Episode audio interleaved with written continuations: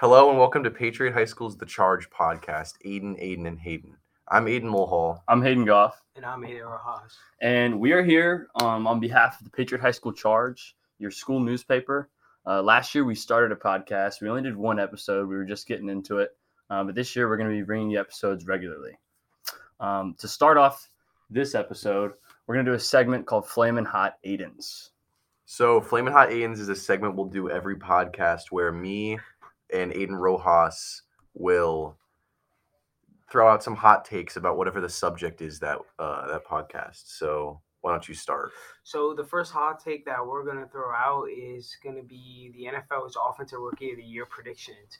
I personally have Mac Jones winning this award because I think the Patriots O line and the coach with Bill Belichick, I think that he's gonna have a strong cast to support him and have him winning Offensive Rookie of the Year. I have Kyle Pitts winning out of pure bias as a Falcons fan, but also because I think he's the best offensive threat drafted this year. Uh, Arthur Smith, the Falcons head coach, loves to run tight end sets, and Matt Ryan loves to throw the tight ends. So I think throughout the year, Kyle Pitts will just keep stepping it up and end up winning Offensive Rookie of the Year. The next topic is going to be Defensive Rookie of the Year for the NFL. I have Micah Parsons winning only because he's so versatile. He can play inside, he can play outside, he can play DN. He runs around the field and makes a bunch of plays. Uh, I agree with his pick. My Defensive Rookie of the Year is also Micah Parsons for the exact same reasons. He'll play linebacker in coverage and be able to get some interceptions. He'll play defensive end, be able to get tackles for loss, sacks. So he'll just fill the stat sheet. Sounds good, guys. I'm surprised you actually agree on the first episode. All right, so next we're going to start talking about some school news. Um, first, we're going to bring up the 10th anniversary celebration that we had a few weeks ago. Um, Aiden Rojas, if you'd like to take that one away. Uh, yeah, I don't even know you called it a little carnival or fair that we had. Yeah, we did. Yeah, I thought it was really cool to see all the for all the alumni come out Mhm. and support us, support the football team and stuff. I thought it was really cool to see all the little kids and stuff. Everybody seemed to have a good time. Yeah, Aiden- I agree. Uh, like walking around, seeing all like the adults and the kids like come out like to help support Patriot. And when I got to the game, the the stands were like just crowded. There was nowhere to sit, nowhere to stand. yeah, Everyone was like, yeah, was the there. game was live. it was was crazy. live. Were you at the game? yeah, I was too. It was insane. I mean, we had a like last minute comeback. hmm It was crazy. I think the Drew student, Fernandez with the winning touchdown. Yeah, and he was cramping too. That was Yeah. crazy. And I think some of the fans, low key, some of the fans kind of gave up at like halftime because did go- we were uh, down like 21-7? The section, the um, our student section and stuff got a lot of empty seats. yeah, a lot of them the left, end. but it was Oh, the real wow. ones. It was the real ones who got to see the finale. facts. So now we're gonna hop into your SCA um, presidents and officers elected, and your class presidents and officers. So uh, the president is Ariana Ahmed. The vice president is Anuti Shah. Secretary Laura El Khalifa. Fundraising chair Melordes Frias. The senior class officers president is Marcela Oriana. The VP is Amanda Morales. Secretary Josh Sandy. Fundraising chair Stephanie Walsh. Moving on to the junior class officers, the president is Viderman Sue. The vice president is Jordan Scott.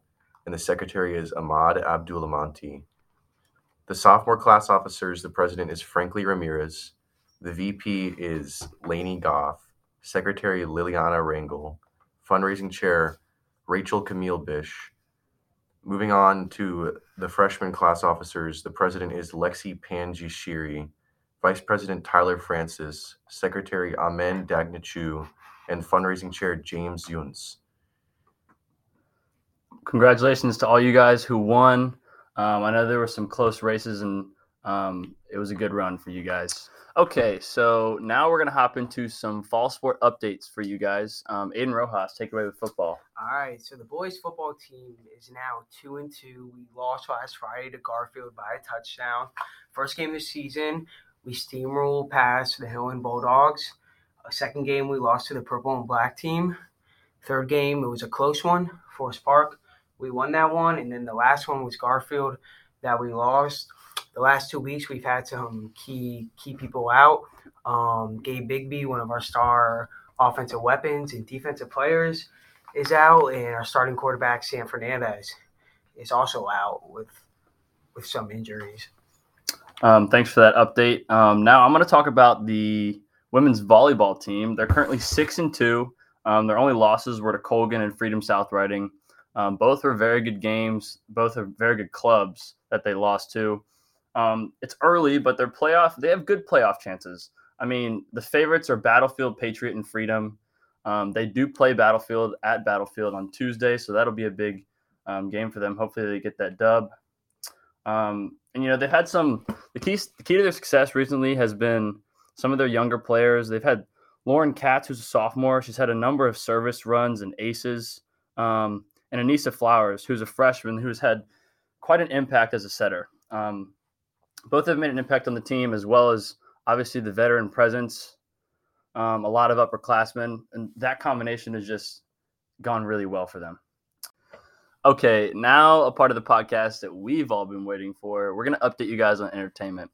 This time, we're going to talk about music, in specific, um, two albums that recently dropped Donda and Certified Lover Boy. Who wants to take it away?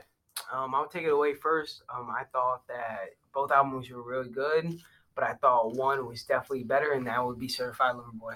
Um, I think that Donda was a great album. Maybe Kanye's sixth or seventh best album. Who knows? Because he's made so many great ones. But Certified Lover Boy was simply put mid. I mean, it wasn't.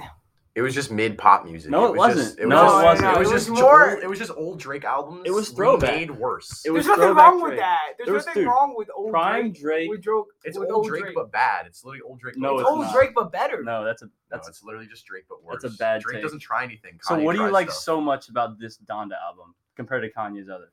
The problem with don't like it- I Donda, the problem with Donda is that it was so repetitive.